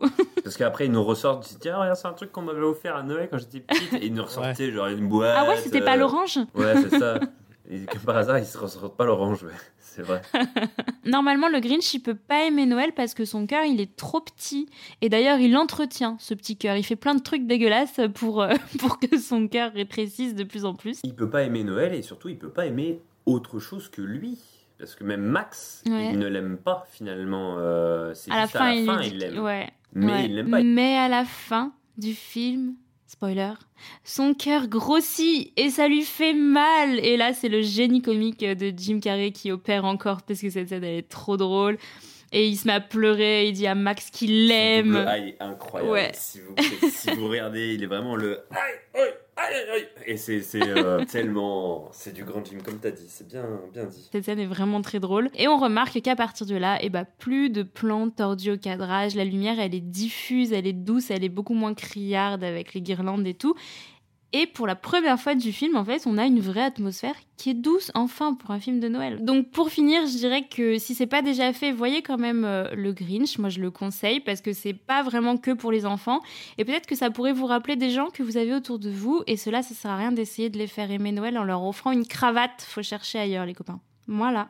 Ou des chaussettes. Mais c'est vrai que c'est pas du tout fait que pour les enfants parce que t'as énormément de Ouais. vannes euh, de sous-texte adultes. Oh oui. Euh, comme euh, quand il y a les bébés qui arrivent, machin et tout, il fait Ah, il ressemble vachement à ton patron. Ah oui. Ah oui et, euh, et là, tu fais Waouh Comment ça se fait que je n'avais jamais vu ça avant? Bon, bah merci Ninon, en tout cas, Merci Ninon. pour cette analyse. Avec plaisir. Et euh, moi, je vous propose qu'on passe aux anecdotes. Et toutes mes anecdotes portent sur euh, le grimage du Grinch. Mhm. Et tout son costume et autres. Le Grinch, c'est avant tout Jim Carrey quand même. On peut pas avoir un autre acteur pour faire euh, le Grinch. Et pourtant, Eddie Murphy avait été euh, imaginé Ah. pour, euh, pour le rôle, mais aussi Jack Nicholson. Ah bah ouais, mais carrément. Ça l'aurait fait. Et en pensant, euh, Jack Nicholson, ça aurait été intéressant, mais ça aurait donné une toute autre atmosphère au film, je pense. Mm, mm, mm. Ouais, ça aurait été plus grave quand même, je pense. Ça aurait été plus grave. Et puis, enfin, vraiment, Jim Carrey, il a ce côté élastique. Jack Nicholson n'est pas attachant, il est très, Mm. il est très froid Mm, euh, dans, ses rôles. Très fort. Donc ça aurait donné un, un autre film. Mais moi, je vois un peu euh, dans le Grinch, genre, euh, du coup, quand tu sais que Jack Nicholson, il aurait pu le jouer, je vois un peu le, le Joker de Nicholson, quoi. Ouais, c'est ça. Hmm. Dans des sourires, dans des mimiques. J'aurais peut-être vu Willem Dafoe, moi. Ah ouais, alors là, c'est euh, Oh. c'est carrément un autre film, là. hein. Ouais, mais pour avoir une gueule et. Ouais, ouais. Mais pas, pas super attachant non plus. Non, William pas Dafoe. attachant. Mais je le trouverais plus attachant que Nicholson, tu vois. Je sais pas pourquoi. Ah, je sais pas. Je l'aurais trouvé très méchant, du coup, le Grinch. Ouais. Ouais, c'est vrai. Alors que Nicholson, Ouais, il est un, un peu moins méchant quand même. Il a quand même décroché une euh, nomination au Golden Globe, euh, Jim Carrey, pour sa prestation. Parler maintenant du costume. Donc c'est Rick Baker qui a géré toute l'équipe euh, du maquillage. Et avec son équipe, ils ont créé 125 maquillages différents pour le film. Pour euh, les scènes où il y avait de la foule, il y a 60 maquilleurs qui étaient là. Et ils ont posé 170 prothèses en mousse et en latex. Donc, comme euh, ces prothèses, elles peuvent servir qu'une fois, puisqu'après, euh, quand on les enlève, elles sont détruites. Il y a près de 8000 pièces qui ont été utilisées. Le pelage du Grinch, il a été fait à, à l'aide de poils de yak qui ont été cousus sur un costume de lycra. Et dans le film, il y a à peu près 350 perruques et 150 moustaches, euh, favoris et barbes. C'est genre, euh, c'est énorme quand même. C'est- Ouais, c'est C'est du gros travail. Mais que pour le Grinch ou pour tous les. euh, Pour tout le monde. Pour tout le ah monde. pour voilà. tout le monde. Pour ouais. tout le monde. Ouais, ouais, je me dis 150 costumes de Grinch.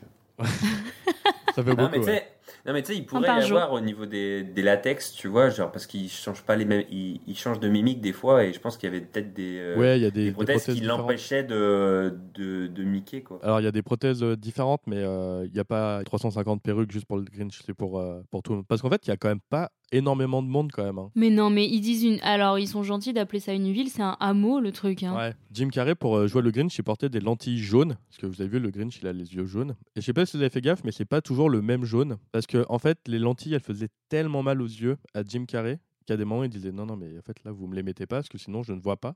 Donc, les yeux jaunes ont été faits en post-production. Ah. Donc, des fois, il a les lentilles où c'est un jaune euh, assez clair. Des fois, c'est fait en post-prod et du coup, il a les, les yeux très jaunes. Et euh, Jim Carrey, il a eu du mal à porter son costume. C'était un costume très difficile à porter. Et un jour, il est allé voir euh, Ron Howard et il lui a dit En fait, j'ai l'impression d'être enterré vivant dans ce costume. Vraiment, c'est lourd à porter. Je peux pas, en fait. Je, je pars. Je, je pars du projet. Et Ron Howard, il lui a dit Attends, t'inquiète, mon gars. On va trouver une solution. Et la solution, elle est ouf. Ils ont appelé un gars de la CIA qui euh, aide euh, les gens à, à supporter la terreur. Tu vois, qu'il y a un gars qui forme les gars de la CIA à supporter la terreur. What? Et en gros, il a formé Jim Carrey euh, à ça. Et je vais vous dire exactement ce que le gars disait à Jim Carrey. Alors, c'est un article de première que, sur lequel j'ai lu ça. Il me disait Mange tout ce que tu veux. Si tu commences à paniquer et à partir en vrille, allume la télé, demande à quelqu'un que tu connais de frapper derrière le crâne, fous-toi des coups de poing dans les jambes et fume. Fume autant que tu peux. Quoi? Et du coup, Jim Carrey, il a fumé de ouf sur le, le plateau. Mais fumer de la weed? Non, non, euh, il fumait des clopes. Ok. Sauf que le gars, vous voyez euh, le costume du, du Grinch? Il a pris feu. Ouais. Non, pour justement pour pas qu'il prenne feu, il y avait quelqu'un qui portait la cigarette de Jim Carrey pour qu'il puisse fumer. Le mec, apparemment, il fumait jusqu'à 30 clopes par jour. Et il y avait juste une personne qui était là pour faire fumer Jim Carrey pour pas qu'il prenne feu. Attends, mais vraiment, le meilleur conseil d'un mec à la CIA, c'est de dire Fume, envoie-toi trois paquets par jour de clopes. c'est Il n'y a pas meilleur conseil que ça, par exemple. Alors moi, c'est pas un conseil que je vous donne évidemment, Bah ouais. mais du coup, c'est grâce à ça qu'il a réussi à porter le costume, euh, tu vois, parce que sinon. il- Eh ben merci la cigarette, finalement. Mhm. Ouais, ça, je suis pas sûr de le garder au montage quand même. Mais le- les prothèses sont trop bien faites. hein. Justement, le plan où on le découvre au début, où il y a un gros plan sur le bas de son visage, Ouais. le museau, il est. Franchement, c'est trop bien fait. Ça fait pas place. Enfin, c'est trop bien fait. Là, ça colle surtout avec toutes les mimiques qu'il faisait, parce que c'était ça le vrai Ouais. challenge, c'est que le mec il modifie tellement euh, son visage et qu'il fallait perdre aucune euh, mimique, parce Mm. que c'est pour ça que tu payes Jim Carrey, c'est pour ça que tu le prends, c'est parce que il faut pas perdre l'élasticité de son visage. Donc c'est euh, Rick Baker qui a fait le maquillage comme je vous l'ai dit et ça lui a permis de décrocher sa neuvième nomination aux Oscars pour avoir sa sixième de ses sept statuettes pour euh, meilleur maquillage. Putain. C'est le gars qui a un record à Hollywood. Du coup ce maquillage il était tellement réaliste que Jim Carrey quand il avait des pauses euh, pendant le tournage il allait euh, s'amuser à effrayer les gens du parc Universal en Californie dans lequel euh, se situait euh, le tournage. Donc il y a des gens ils ont pas dû comprendre ils ont vu genre un gars arriver en vert là. et- Avec un mec qui tenait sa clope, c'est ça? Et son oignon dans la main. Jim Carrey qui s'amuse à effrayer les gens, ouais, ça doit être, euh, ça doit être quelque chose. Mais il y a quand même quelque chose qu'on doit dire, c'est que Jim Carrey apparemment, il n'a pas été très très gentil sur le tournage. Ah. Alors en fait, il était vraiment excédé par ce costume et par le temps que ça prenait en fait. à- Tous les jours, ça prenait trois heures pour le maquiller. Donc tous les matins, donc il était un peu excédé. Et apparemment, il était très très méchant au point qu'au bout de deux semaines de tournage, C'est comme s'ils avaient bouclé trois jours. Le gars n'arrivait pas à tourner, le gars était juste méchant. Et en fait, il disparaissait, genre il se barrait, il revenait avec un métillage euh, d'effets. Enfin, Ah, ces Oh artistes. voilà, vraiment, on pouvait pas. C'est un artiste euh, japonais qui le maquillait, qui s'appelle Katsuhiro Tsuji, qui était le comment dire, le chef maquilleur de Jim Carrey. Je sais pas si on peut dire comme ça, mais vous avez compris ce que je voulais dire. Et euh, pareil, il a témoigné dans son livre que euh, des moments dans la loge, Jim Carrey, il se levait comme ça, genre pendant qu'il se faisait maquiller, et il lui disait euh, Non, mais tu vois pas que c'est pas le même verre qu'hier, euh, tu fais n'importe quoi, tu te fous de ma gueule. euh. Enfin bref, il pétait des câbles, Jim Carrey, au point que euh, le maquilleur, il a été. Il, a, il lui a dit Bah, vas-y, prends des vacances, euh, pars parce que là, euh, là c'est plus possible. Et Jim Carrey l'a lui-même rappelé en lui disant Ouais, désolé, j'ai un peu abusé, reviens, on a besoin de toi et tout. euh. Jim Carrey sait se remettre en question, ok Mais il était à bout en Ouais, fait. Mais il a fait une Euh, dépression alors, juste après, Oui. euh, je crois, Tsuji Ouais. Ah, le, le prothésiste? Oui, oui, ouais, Ouais, ouais. Oh merde. Il a voulu arrêter sa carrière. il rend fou. Ah bah il rend fou. Ouais. Dans Man of the Moon, il a été euh, immonde, apparemment. Mais il jouait son rôle, quoi. Il impactait son rôle. Mm. Il jouait ce bon vieux Andy Kaufman. Voilà, pour les quelques anecdotes que j'avais sur ce film, il n'y avait pas énormément de choses. J'ai creusé un peu, mais c'était pas, c'était pas la folie. J'aimerais bien parler surtout de la solitude, en fait. Il y a, il y a une, une grosse parenthèse ouais, euh, sur la solitude du Grinch, et, euh, et c'est assez, euh, assez dingue. Il est tout seul, il a son chien de compagnie, euh, qui lui fait faire des misères en plus. hein. Il le transforme en reine, euh, il l'envoie chier à, à tout bout de champ, et pourtant le, le chien est vraiment patient, quoi. Bah, c'est un chien. C'est ça, c'est ça. Mais ouais, vraiment, la solitude rend fou, parce qu'il parle tout seul, il s'insulte lui-même, il s'ennuie. Bah, puis son, son agenda, quoi. Moi, c'est le truc qui me Ah faisait oui. le plus rire Ouais. quand j'étais petite. C'est très, très, très, très drôle à doubler, en plus. Vraiment, quand il, Ouais. quand il regarde son agenda, il dit Bah non, de toute façon, je peux pas. Et quand il est invité pour les awards, là, Mm. qui reçoit la lettre et tout, il dit Bah non, c'est impossible parce que je, bah, je dîne avec euh, moi-même. Là, je dois euh, hate, hate, hate. euh, Ouais.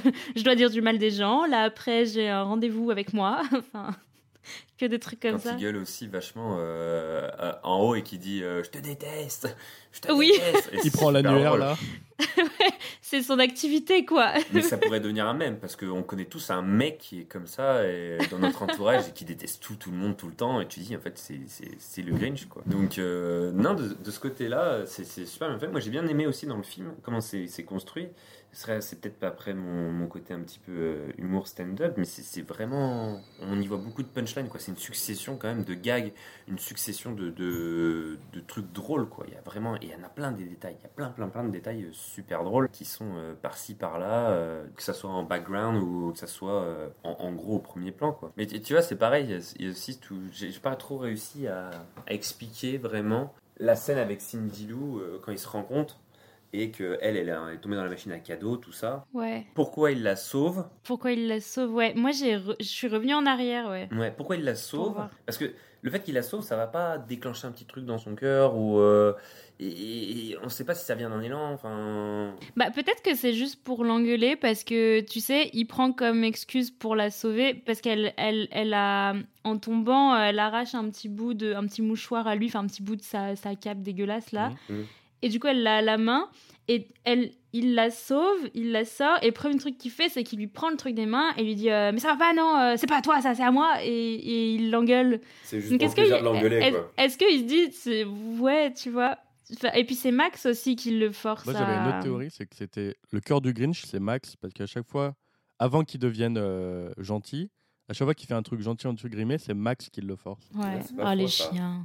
Ouais. ouais, parce que c'est Max qui le tire et tout pour le, pour le forcer à la, à la sauver, mais du coup, il, il doit évidemment faire un truc désagréable une fois qu'il aussi l'a sauvé. Max qui le pousse à fond à aller à la fête pour lequel il est, euh, Mm. il est censé recevoir la récompense. Enfin voilà. Ouais. Alors pour finir, je vous propose qu'on passe aux critiques. Ouais. Donc le film est sorti en décembre 2000 et en fait en décembre 2000, il n'y a pas d'autres films pour enfants au cinéma à part Chicken Run.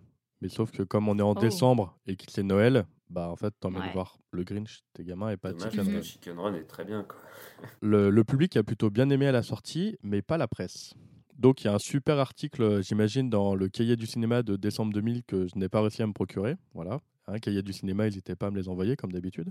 Et donc je suis allé chercher un petit peu les critiques euh, bah, d'autres magazines euh, de l'époque. Et première, par exemple, si cette adaptation par Ron Howard ne rend pas totalement justice à son auteur, elle n'est pas moins vive.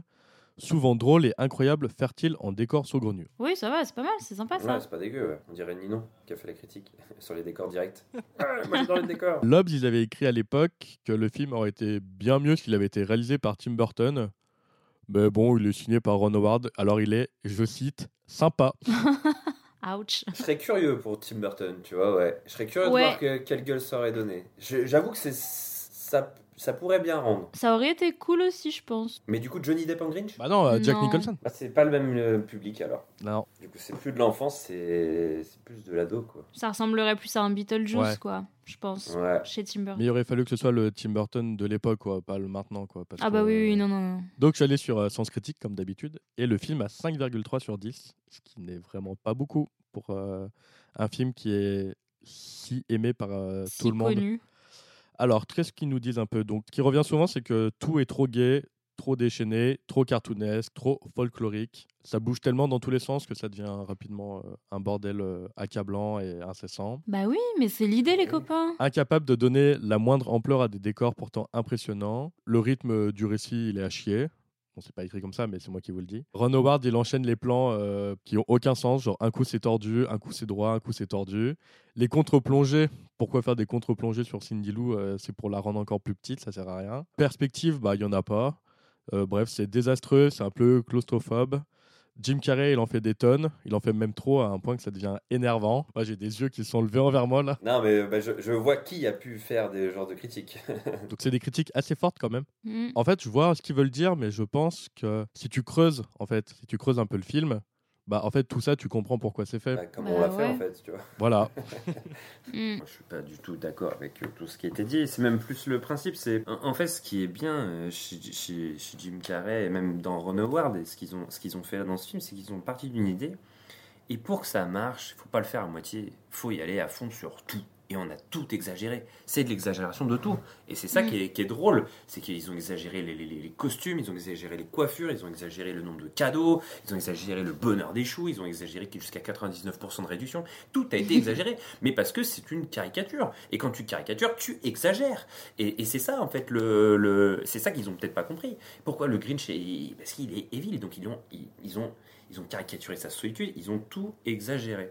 Et c'est ça qui est super drôle. Et puis il y a aussi le truc de ça vient d'une nouvelle pour enfants et du coup ils Oui. ont gardé ce côté aussi euh, bah, cartoon quoi, mais euh, Bah oui. Bah oui. mais qui colle vachement bien avec les illustrations en plus euh, originelles et tout. Moi, je suis pas un très grand fan du Grinch. Oui, vas-y, t'as pas encore craché ton venin. Je trouve que le film est bien et le film est ok, mais en fait, moi, j'en retire pas grand chose dans le sens où bah, je regarde le film, je passe ni un mauvais moment, ni, euh, ni je suis époustouflé par ce que je vois.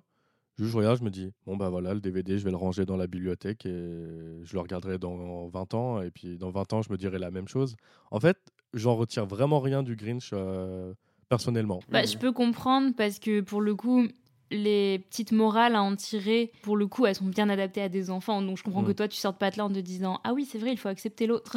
oui. Donc je comprends que t'aies pas l'impression d'en tirer énormément de choses. Après, faut être un peu réceptif aussi à l'humour de, de Jim Carrey. Genre, moi, juste le regarder bouger, ça me fait rire, tu vois, et, et ça suffit, quoi. Ça, je suis d'accord, mais tu vois, si genre, imaginons c'est le même film, mais avec un autre acteur, euh, genre Eric Judor. Oh là là, mais je le regarde même pas le film, tu vois. Non, mais moi, en fait, je regarde le film parce que Jim Carrey, je sais qu'il va me faire rire, tu vois. Mais au final, euh, C'est le Star System. ça serait un autre film. En fait, euh, ça serait pareil parce qu'il y a Jim Carrey. Et du coup, je le regarde parce qu'il y a Jim Carrey. Et voilà. Je regarde pas pour l'histoire, je regarde pour Jim Carrey. Hmm. Là où je te rejoins, c'est euh, c'est surtout au niveau de la morale où tu es vraiment tenu par la main. C'est sûr que c'est pas toi Ah qui, bah, en tant qu'adulte euh, cinéphile, Oui. qui va devoir chercher et comprendre la morale par toi-même. Là, c'est vraiment, on vient de te la donner. C'est comme je, comme j'ai dit tout à l'heure, c'est vraiment Cindy Lou euh, qui est vraiment la morale de l'histoire. La police du bon goût, là. Elle a la clé de, de- de tous les dénouements. Le film, si tu regardes bien, je suis d'accord avec toi, c'est t'écoutes Cindy Lou dire ses premières répliques et tu mets euh, Directed by euh, Robert euh, White et le film il est fini, tu vois. Et, mais du coup, c'est là où il y a la confrontation avec, après, on va essayer de tirer le fil. Sur, sur tout plein de choses. Donc là, je te rejoins beaucoup et c'est peut-être pour ça que, que tu n'en retiens pas grand-chose et qu'on n'en retient pas grand-chose. Et c'est vrai, le moteur interne de Jim Carrey de base, et c'est là, euh, petit point culture, moi c'est ce que j'aime bien défendre en, ce moment, c'est ce que j'ai un peu appris aussi dans mon école, c'est qu'il y a différence entre un comique et un humoriste. Un humoriste, c'est quelqu'un qui va utiliser l'humour comme outil pour dire des choses. Son moteur interne, c'est je veux vouloir changer votre manière de penser. Coluche, c'est un humoriste. Blanche Gardin, c'est une humoriste. Roman Frisness, c'est un humoriste parce que leur moteur interne, c'est euh, j'ai envie de changer le monde et je vais utiliser l'humour pour ça. Louis de Funès, Chaplin, Jim Carrey, ce sont des comiques. Ce sont des comiques parce que eux, leur, leur moteur interne, pourquoi ils vont sur scène, c'est parce qu'ils veulent te divertir, ils veulent te faire passer un bon moment. Et Jim Carrey, son moteur interne dans le film, bah, c'est faire du Jim Carrey. Donc euh, c'est là où c'est compliqué et c'est qu'il peut y avoir aussi des froids toujours avec, euh, avec d'autres personnes dans, sur, les, sur les tournages ou quoi que ce soit. C'est que lui, il est juste là pour amuser. Donc il amuse sur le tournage ou qu'il amuse devant la caméra, il amuse. Lui, il est content, il a fait son taf dans, dans, sa journée. Et alors que les autres sont là, disent Oui, mais ça serait quand même bien qu'on arrive à mettre quand même euh, le Grinch, qu'il ait de l'émotion et qu'on et qu'on essaie de faire changer les mentalités mm. sur Noël, tout ça. Et lui, si on lui dit Vas-y, t'as roue libre il fait que le con. Et c'est là son travail après à lui de s'adapter avec, euh, avec le scénariste et, tout ça. Mais c'est euh, c'est vachement, c'est vachement intéressant de, de, voir aussi pourquoi les, chacun est là et, et, et tu vois pourquoi tu regardes le Grinch. C'est surtout ça. Le, et je pense que c'est pour c'est ce qui fait qu'il y a deux écoles de ceux qui aiment et ceux qui n'aiment pas Jim Carrey. Ceux qui veulent, euh, ceux qui veulent, qui, qui, ont une mentalité humoriste et il dit rien, il gueule et il fait machin parce que il ne veut pas être diverti ils veulent plutôt réfléchir, ils veulent pas être poussés à la réflexion. Ils ne trouveront jamais ça chez Jim Carrey. Ou alors sur d'autres films, comme euh, Le Truman Show, Eternal Sunshine of the Spotless Mind, ou Le Nombre 23. Voilà, qui sont pour moi les trois gros films euh, où il joue autre chose et euh, il va sortir aussi un truc tragique. Moi, je suis un gros gros fan du Nombre 23 parce que la performance, elle est complètement dingue. le mec, il te fait douter. Il, joue tellement bien la paranoïa. Peut-être parce qu'il a dû la fréquenter, donc il la fréquente encore. Ah, possible. Mais, mais, mais voilà, ça dépend vraiment de ce qu'on cherche. Et euh, pour moi, il y a deux, il y a deux écoles. C'est pour ça que c'est un bon film ou moins mauvais. C'est un bon film dans ce qu'il veut faire, je pense, mais je suis, je suis compréhensible de tous ceux qui ne, qui ne l'aiment pas et, je comprends pourquoi. Et puis comme il y a une, une, ambiance, une atmosphère super particulière avec les décors et tout, si t'es pas réceptif à ça et que Jim Carrey te fait pas particulièrement rire, il oui. oh, y a aucun intérêt dans le film, c'est sûr. Mm. Du coup, moi, c'est ce qui me fait aimer le Grinch, quoi. Enfin, moi, j'adore euh, les Tex Avery, les cartoons, les trucs comme ça. J'aime beaucoup bah Jim Carrey. Mais du coup, sans Jim Carrey, pour moi, le Grinch, il a encore moins d'intérêt. Parce que, parce que toi, toi, ton moteur interne, c'est que tu voulais être diverti, quoi. Donc, il te divertit. Mais par contre, tu n'es pas réceptif à la morale, à tout le côté. Euh, à l'univers. Bah, hum, humour humoriste, quoi, le, le, sous-texte. Oui, parce que en fait déjà de base, je suis 100% d'accord en fait. Ouais, mais est-ce que est-ce que t'es es 100% d'accord aujourd'hui euh, dans ton main euh, adulte euh, parce que t'as vu le Grinch quand t'étais petit et que du coup ça t'a passé des valeurs et que maintenant tu penses Grinch sans le vouloir parce que c'est acquis? Ou alors vraiment tu es né, tu es arrivé dans ton petit berceau sous parapluie déjà cette, cette vision de Noël que tu que tu as. C'est ça le truc et ça c'est toujours dur, tu vois. Est-ce que la morale tu enfin cette vision et quand tu as dit que tu étais cette valeur, mhm. tu es complètement d'accord parce que justement on te l'a inculqué par des certains films. Je pense que si tu es cinéphile aujourd'hui, c'est que tu baignes dans les films depuis tout petit. Est-ce que justement, euh, je commence à faire des séances de psychanalyse sur des podcasts, le mec qui m'interviewe. Genre, on en est là, hein, vraiment, euh, le, mec est devenu fou. tu me diras le tarif à la fin, s'il te plaît. Ça marche. Est-ce que je peux dire le gag qui me fait le plus rire oui. de tout le film? Et comme ça, on peut dire tous notre gag qui nous fait le plus rire du film. J'ai 8 ans, moi aussi. Euh, donc, quand j'étais gamine, c'était le truc de l'agenda, mais là, en le revoyant, je crois que le truc le plus drôle, donc il est vénère évidemment, et vous savez, il veut prendre la nappe sur la table et il y a plein de bordel sur la table. Et du coup, il ah tire la nappe d'un coup. C'est vrai, ça m'a fait rire Il tire la nappe d'un coup et il y a rien qui bouge. Vous savez, comme ils font les, les, les gens qui font des les tours de magie et tout. Et du coup, il part, il sort du cadre et il revient et il dégage tout ce qu'il y a sur la table en faisant et il enlève tout. Et c'est trop drôle parce que le mec, ça n'allait, il est trop énervé pour qu'un truc se passe bien. Il faut que ce soit le bordel, quoi. Je le raconte super mal, putain. Non, non, non, c'est super bien raconté parce que j'ai revu toute la scène et, je pense que ça fait partie des, des, petites perles que Jim Carrey a rajoutées dans le ouais, truc, tu vois. C'est exactement ce que je me vient disais. de lui, c'est sûr parce que c'est vraiment. Ouais, je pense. C'est un truc que j'avais noté d'ailleurs en fun fact, c'est que la, plus grosse scène où c'est du 100% Jim Carrey, c'est la rencontre de Cindy Lou et euh, Jim Carrey dans la grotte, quand Cindy Lou vient pour la première fois, qui lui, il essaye de, lui faire peur. Et là, c'est du très très grand Jim Carrey en termes de visuel, en termes de, de grimaces, de, de, de déhanchement. C'est... de, de, passer du coq à l'âne, euh, c'est vraiment. Là, on retrouve vraiment la performance que tu, tu regardes une vidéo de lui en, sur scène, en stand-up dans ses débuts, et tu regardes euh, cette scène-là, c'est- tu sais que c'est Jim Carrey qui est derrière, quoi. plus que le Grinch finalement. Mm. Euh, bah, moi, moi, comme je l'ai dit tout à l'heure, je pense qu'il y a deux scènes vraiment qui me, qui me rendent vraiment euh, euphorique euh, via le rire que Jim Carrey me communique. C'est euh, quand son cœur euh, commence à grossir et qu'il fait un double high incroyable, vraiment, parce que c'est de l'exagération pure et moi, c'est vraiment, c'est vraiment ma cam. C'est le mec qui commence à vraiment se tortiller dans tous les sens et après il lâche un high d'un côté, un autre high de l'autre côté, et aïe, aïe, aïe. Et c'est. C'est génial. Et puis après, bah, le, le, le, contre-coup de, de Martha qui, qui va lui annoncer euh, que c'est lui son amoureux, comme j'ai dit tout à l'heure. Voilà, et que- qui se venge devant le maire parce que sa, sa, sa satisfaction interne, le fait d'intérioriser euh, sa joie. Puis, puis c'est con, mais je- quand elle, le- elle le regarde et qu'il regarde derrière lui, moi, c'est c'est un gag que, que, que j'ai vu un bon nombre de fois, que, que je fais souvent en plus dans mes spectacles quand je suis sur scène. Et parce que c'est c'est- pour moi, c'est il, il est trop fort ce gag. Il est vraiment. il- en fait, il. c'est- Il c'est- marche. Et donc, toi. euh, La scène, euh, la scène de Ah oui. l'écho qui lui répond, ça, ça m'a fait rire quand même. Ouais. Ça m'a bien fait rire. La petite, Tellement la voiture, ça te fait pas rire? La petite voiture qui fait une explosion après, euh, moi j'ai adoré. C'est, euh, tiens, à un moment, il y a des, il y a des mini chouville. Alors ça, j'ai pas compris pourquoi il y a des tout petits chouville. Ah oui, il y a des mini choux. Il y a des ouais. mini choux, ouais. Ouais, et il ils sont dans une tout toute petite petit. voiture, et du coup, ils montent sur la petite voiture, comme ça. Et après, ça fait une explosion, mais énorme, qui sort toute la ville et tout. Alors, c'est une toute petite bagnole, hein, donc il doit y avoir. euh, il doit y avoir euh, genre, le- la contenance d'un zippo, tu vois, en termes d'essence dans le réservoir. Et ça fait une explosion énorme. Et ça, Ouais, ouais. c'est- je dis là, Si, je, crois, salauds. je crois que ça m'a fait sourire, ça, ça m'a fait rire. La table, la table, ça m'a bien marqué aussi. Oh, ouais, Parce que je me vois trop tellement faire ça en plus, moi. Mais c'est ça. Mais tu sais, des fois, t'as... en fait, le Grinch, il ressort en nous. Genre, des fois, t'as envie d'être énervé. Des fois, Ouais. ça fait du bien d'envoyer chier un truc, quoi. Carrément. Et bah là, c'est ça. Là, c'est Ouais, je vraiment ça. bien. Il a besoin de tout balancer par terre parce que sinon, sa haine, elle est, elle est pas assez. T'as envie de euh, dire merde, montrée. quoi. Mais merde, Ouais, Je suis ça. le Grinch?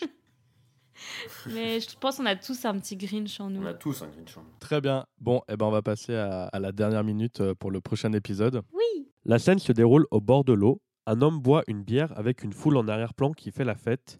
Il a l'air un peu bourré. Il shoot dans sa canette qui retombe juste devant l'objectif de la caméra. Il va alors serrer un homme dans ses bras.